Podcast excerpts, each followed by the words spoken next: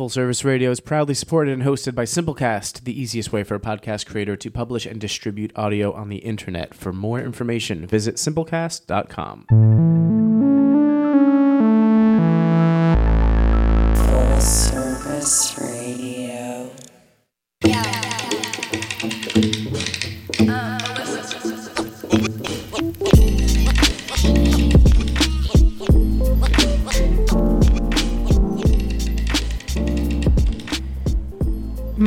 Danielle Vogel, and you're listening to Everyday Enviro on Full Service Radio, a show about the little things you can do to minimize your personal carbon footprint.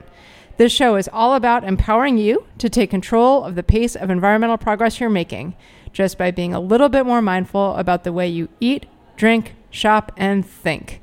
This isn't hard stuff, but we'll show you just how easy it can be when you know exactly which small things really do matter. Today, I'm joined by Tim Carman, food writer for the Washington Post. Tim, welcome. Thank you. Glad to be here. So, Tim, you've covered all manner of subjects related to food for the Post, uh, but you've really devoted a lot of attention to the very best places to find delicious food that doesn't break the bank.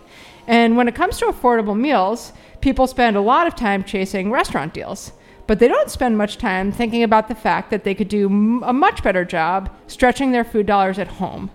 When we go out to eat, we're used to ordering something that looks great, enjoying it, paying the bill, and calling it a day. But when we cook at home, we have an opportunity to get much more mileage out of our food dollars by creating plans for second and third day meals. And that's what we're going to explore today.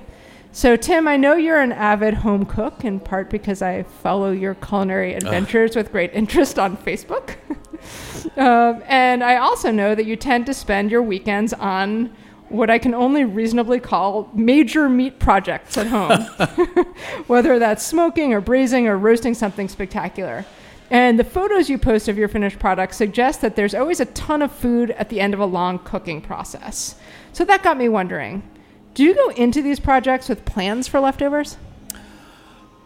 Well, you are exactly right. Um, your research is spot on, as always. and so I do, you know, I, I spend so much time in restaurants now. Uh, I eat out probably 14 to 20 times a week. Wow. Um, so my cooking projects tend to be large, sort of party focused uh, uh, dinners, and so that you know, and they're usually built around uh, barbecue because I have a, a an offset smoker in the backyard. Sweet. Um, so I do long, slow Texas style barbecue parties, and there's tons of leftovers. I mean, I always try to plan it so they don't buy too much meat because meat's expensive, as it should be. I mean, I'm sure we could have a whole conversation on why meat's expensive and buying good quality meat that's locally raised, all that. But Check the Everyday Archives for episode number two. meat uh, meat's expensive, so I don't try to buy too much of it. Um, but there's always leftovers, uh, in part because people at parties they drink, they have appetizers. Um, so by the time the barbecue comes off the grill and it's rested and cut and all that, they're they've got their belly is like half full, so they don't eat everything that I hope they would. So, but what I always do because I know my wife and I will not eat all these leftovers. Certainly. You know, she she's not a, a meat eater for the most part. Um, so I will pack everyone a doggy bag. oh, that's a good idea. I, you know, it's like they're invited. They know what I do. So everyone goes home basically with a parting gift of uh, smoked ribs, a bunch of sliced brisket, whatever they want, so that we end up with so little. Because I know it'll just go to waste, and it, it's it's too much labor involved, too much cost involved. That I don't want that to go to waste. That's really smart, and it's kind of like the way the chefs say thank you for coming. Right. So I love Right. that. Um, so when you when you are not able to sort of employ Thanksgiving rules and send people home with Tupperware full, Uh-huh. um, do you shop for ingredients for second or third day meals along with sort of the debut dinner ingredients? So I try to do it more uh, market style cooking. Um, when I do something that's just for my wife and I, uh, I would just go out and cook or find ingredients that day. And typically, I don't buy a lot of prepackaged ingredients. I'll try to go to a market or go to the produce section and buy just enough for us. And that typically works out. I mean, we don't have a lot of leftovers, and if we do, we eat them for lunch the next day. Awesome. So that was my next question. Exactly. What are what are your favorite sort of second day meals? Well, you know, I think there's uh, one easy thing is to turn anything into a scramble, like for I did breakfast. that last night. Right. It's such an easy idea, right? It's like if you've got some leftover vegetables or even some some diced up meat, uh, chop it up, uh, put some eggs in a pan, and make a scramble. It's so simple. That's really smart because sometimes there's only a little leftover food to work with, and so you're going to need to sort of elongate it by applying other ingredients. Um, There, there's also another idea. Um, I think it's it's a terrific idea. You know, th- there's this classic leftover. Uh, you know, I'm sure you've uh, had chilaquiles from a Mexican restaurant. I have not. What is that? which is basically the way they they get rid of leftover uh, uh, corn chips. They will mix it with like cheese and, and, and egg and maybe a little bit of meat, some chili, some chopped up chilies, and bake it and then serve it. And it's like a breakfast dish in Mexico. It's delicious. And you can do that if you've got some stale chips um, and, and whatever ingredients you have left over, because there's really no rules about what you can put into a Chile chilaquiles. But um, it was funny. I was at an Ethiopian restaurant, and you know, you get everything served on injera, which is that spongy flatbread. It's and sweet, amazing sourdough. It is, it is the best If stuff it's on earth. really done well, there is that sort of like sour flavor in it. Um, but if you, there's always leftovers. I find Mm-hmm. at Ethiopian restaurants, and if you just have them roll up the whole injera, which it gets soaked in all the sauces and the berbere sauce and all that, and then take it home, put it in the refrigerator, you can like cut that up and put it in a saute pan, almost like a chilaquiles. wow, that's a great idea. With a little bit of an egg, it's such a, it's so good. I love that. Also, the more injera I can get in my life, the better. Um, so my version of what you're describing, I refer to at home as kitchen sink pasta. Right. So I will just take usually a long noodle and add whatever I got. Right, right. Um, you know, earlier or over the weekend, I made a salad that just had some fresh tomatoes and some basil from the garden and some peppers. Last night that became a scramble, but that would certainly have been eligible for a pasta dish. Plus, you have a garden. That Plus, I, well, I mean, I use the term loosely. It's like more of a, a, a tiny box. right, right. it's not in the ground or anything. Um, but these are three great ideas across three cultures, frankly, um, where the idea is you're using a small volume of leftovers plus one other major ingredient to create a second day meal. Uh, do you have any other sort of innovative tips for how you might repurpose leftovers? Well, there's so many ideas out there. I think one that I really like is, you know, say you've roasted vegetables as part of a meal. I mean, it could be any vegetable, right? And you have so many leftovers, and you don't feel like reheating sort of soggy vegetables from the refrigerator. What you could do is like puree those and put in a little chicken stock or vegetable stock or whatever and have a soup. That is brilliant. It's Absolutely. such an easy idea, and you know maybe you don't have a whole lot of vegetables. What you don't need a whole lot for just Mm-hmm. a, a, a lunchtime soup, yeah, it's a great point. And also with vegetables, you could do a quiche. right? Super Absolutely. simple. Um, and then there's always, of course, the stock option. Right, If it's like right. more on sort of the peel end and less on the nice meaty end. Right. If you're using like scraps from your leftover, like don't throw those peels away. Yeah, exactly Yeah. right. So now that we have a little bit of a better sense what to do with our leftovers, do you have any tips for helping the home cook best elongate the lifespan of their leftovers so we can still use them even if we can't get to them the very next night? You know, one of one of the best ideas I've read about, uh, not my idea, but I think it's really smart. It's like I don't know. When in my younger years, I used to just wrap everything in foil, then throw it in the in the refrigerator, and you wouldn't know what it was. And after a while, you know, a week later, you'd look in there and like, what is that? Something composting in there. Right. And, you know, you wouldn't throw it away until it starts smelling bad. And I think one idea is just to have small glass containers. Um, they're not reactive, they're not plastic, and you can see what's in there. And often, I think, when you can't see what's in there, you forget that you actually have leftovers. Out of sight, out of mind. Yeah. And I think that's just one really simple way to deal with leftovers. That's a really good point. Um, it's also obviously from an environmental perspective, it's much more reusable because you can wash the glass, whereas the foil like cannot even be recycled. That is Exactly. going right in the landfill. Exactly. All right, so now we have figured out another way to minimize our personal carbon footprint. If you just keep your leftovers in clear containers that are reusable, you are going to be inspired to pot- potentially incorporate them into meals to come.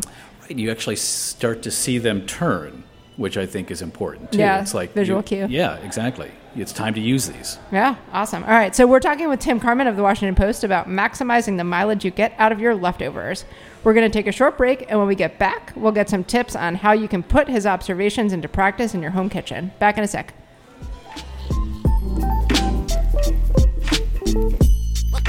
Thank you.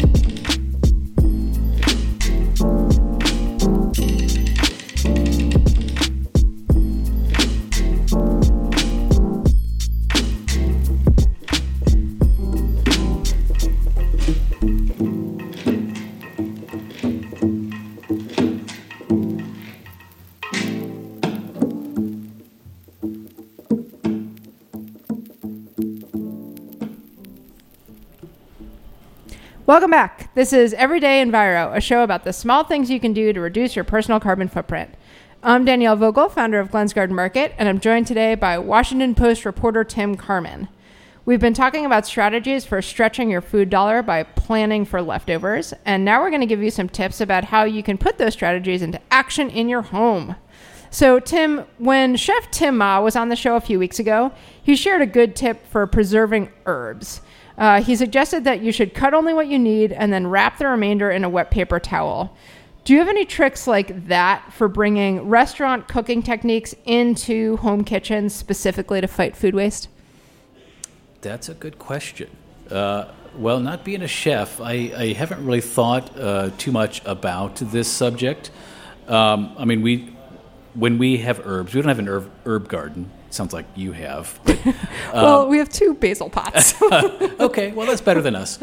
Uh, yeah, we when we do buy herbs, we uh, typically will will uh, put them in a, a glass of water and uh, keep them basically just alive, so they, they don't wilt. Because I mean, isn't that the isn't that the the it's not gross, but it's like it's it's one of the classic problems I think of buying any sort of produce is that you get more than you're going to you're going to use for one meal. I think it's a particular issue with herbs. Um, so the key is to keeping them alive, keeping them fresh, and that I think that is one way. I don't, you know, we don't wrap them in like a moist uh, uh, paper towel. We just actually put the stems In a glass. in a glass and let them and they will stay on the counter you know put them in a sunlight area they will stay fresh for over a week Yeah, they'll continue to absorb the water. That's in Yeah. fact how we store our produce overnight at Glen's. Yeah. So we use it, uh, sort of you know a more industrial size version of what you're describing, but we keep our uh, leafy greens vertically in about two inches of water. yeah And then in the morning, we submerge them in an ice bath. This is a process called shocking. And what happens is then the leaves start to absorb that moisture. And then when they go back into the refrigerator for display, they stand upright because they get really cold. And it's like they've sucked up the water and now they're, um, they're much more rigid. Right. So you're able to preserve the integrity of those nice leafy greens for significantly longer than you would if you just had them in a plastic bag in your refrigerator, for instance. Yeah, I think that's the key for just about anything. Any fresh produce is learning how to store it, Yes. right?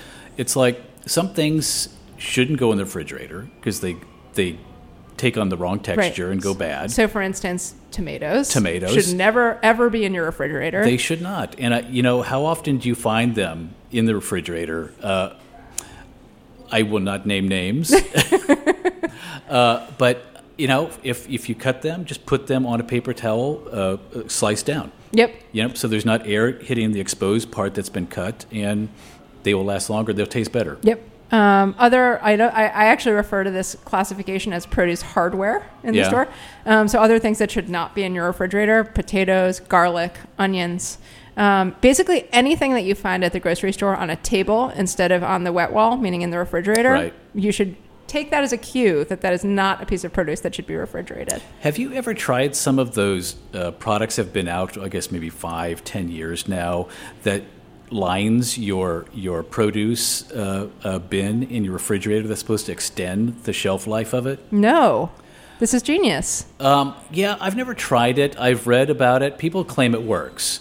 Um, that you just like put the ones that are meant for cold storage, storage and put it on these sort of they're- they look like basically like paper towels, but they're they're supposed to extend the life of whatever vegetables you put in your crisper, Very cool. so that doesn't become like the death drawer.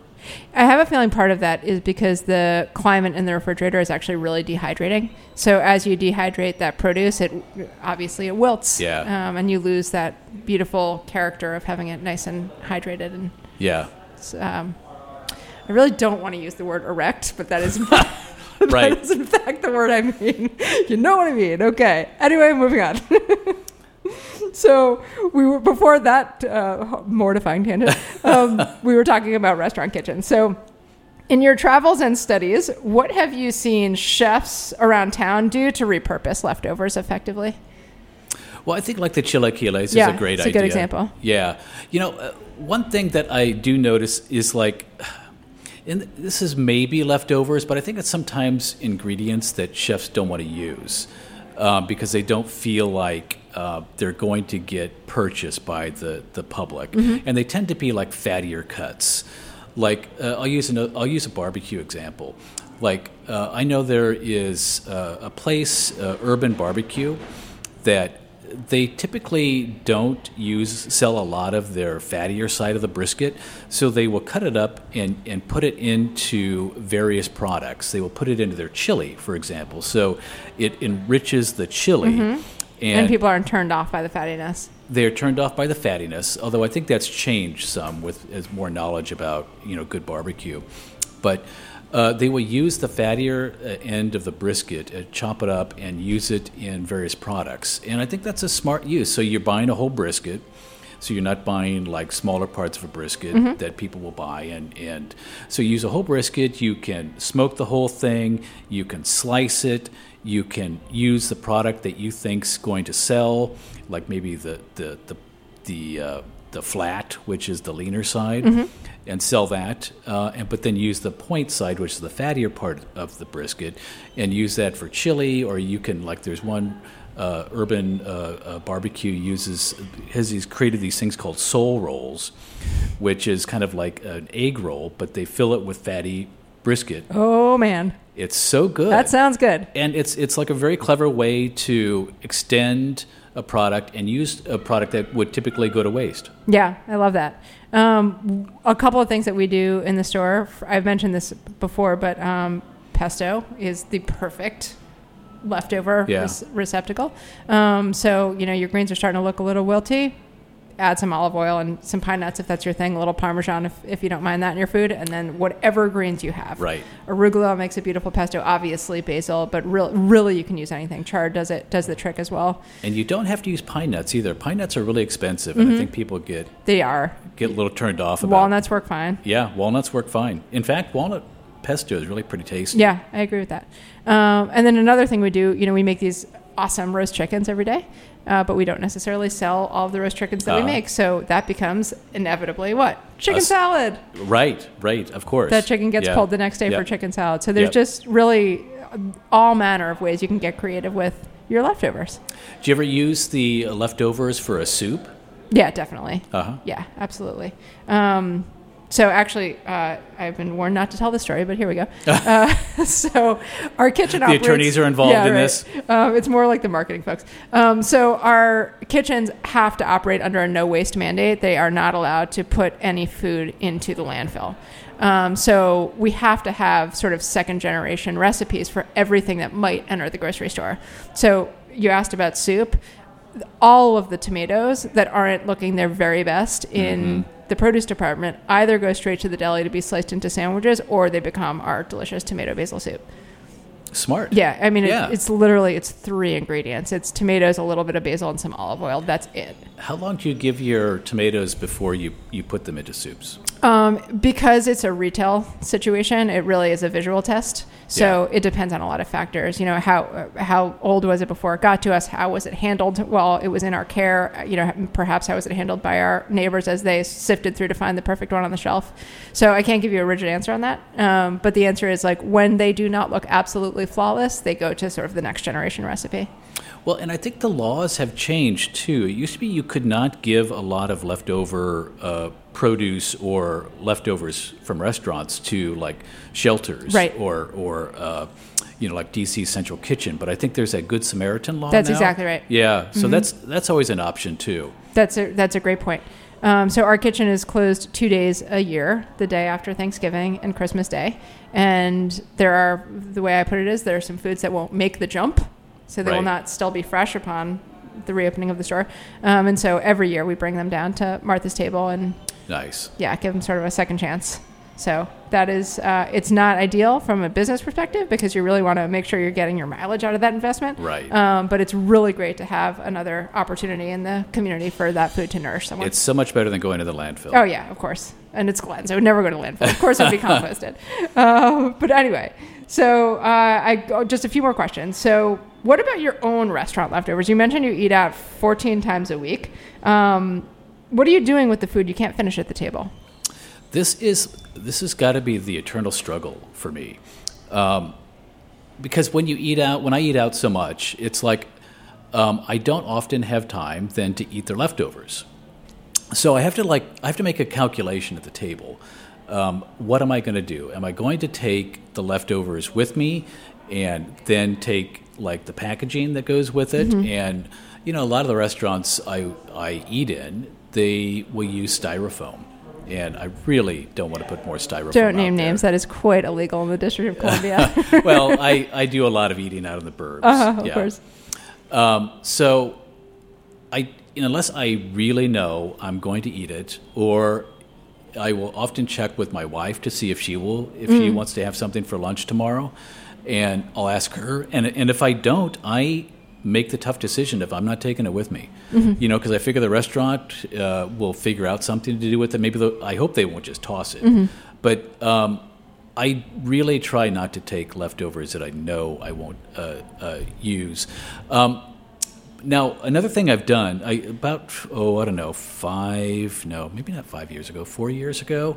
Um, everyone now communicates uh, at the the post via Slack. You know the internal. It's it's I mean, you probably know what Mm-hmm. Group Slack texting, is. Yeah, kind of. yeah. It's like internal texting, and so we have all these different channels that you can like limit to the conversations with people and and uh, help working with the tech team i created a leftovers channel Smart.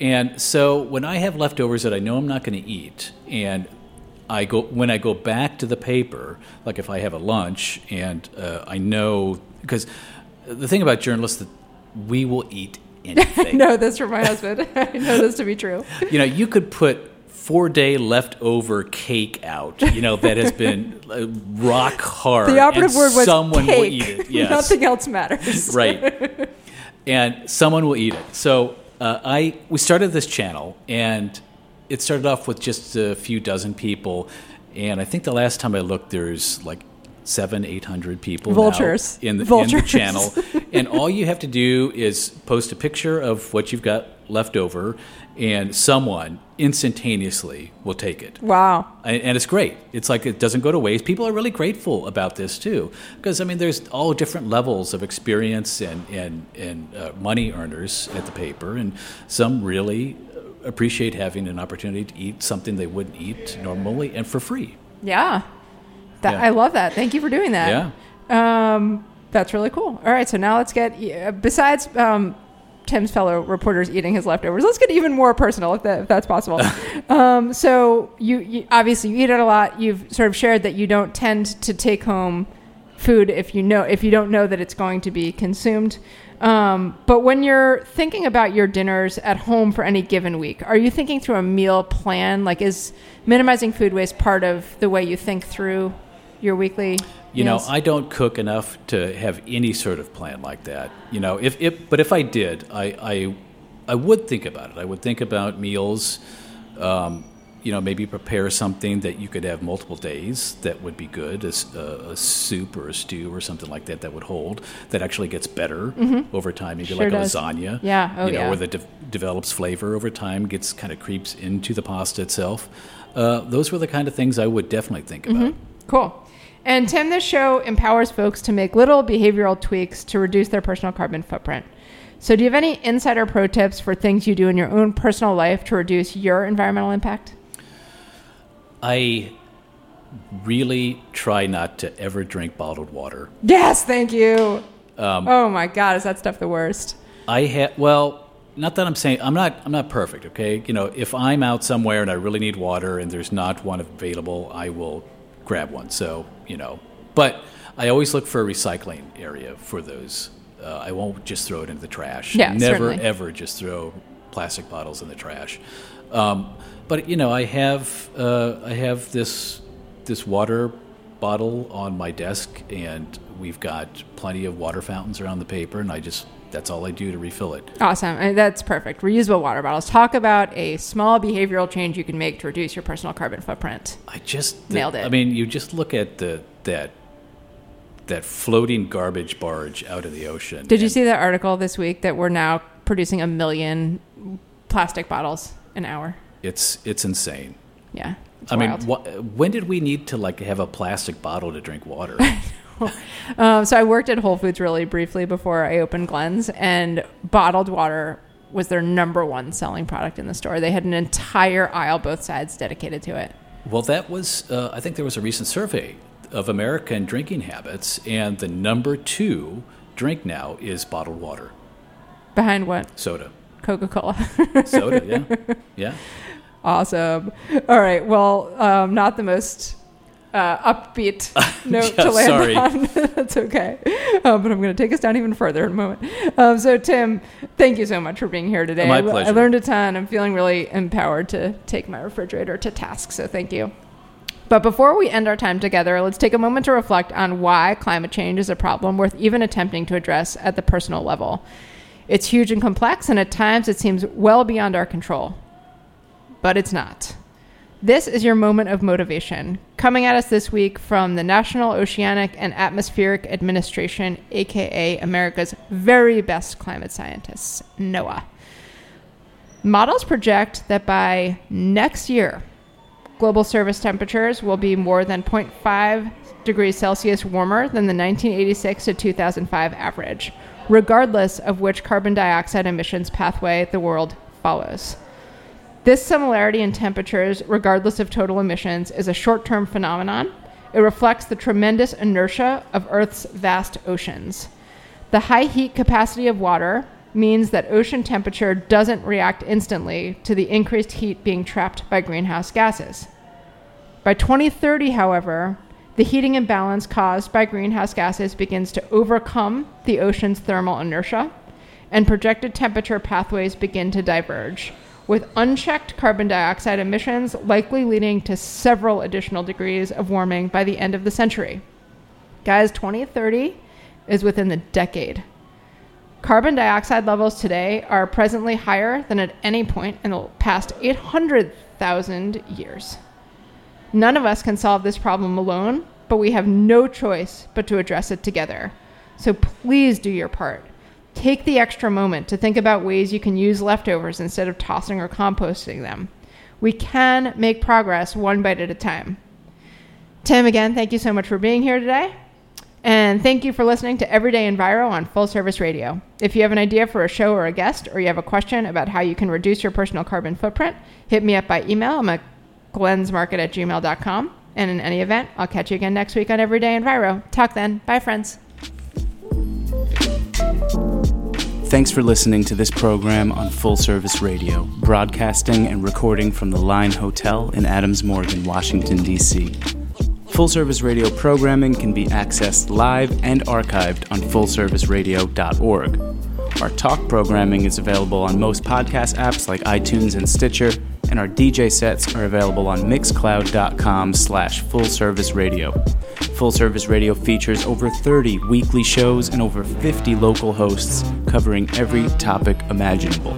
If you want to be a guest or get involved, email us at info at fullserviceradio.org. Follow us on Twitter at FullServiceRDO, on Instagram and Facebook at Full Service Radio. Thanks for listening.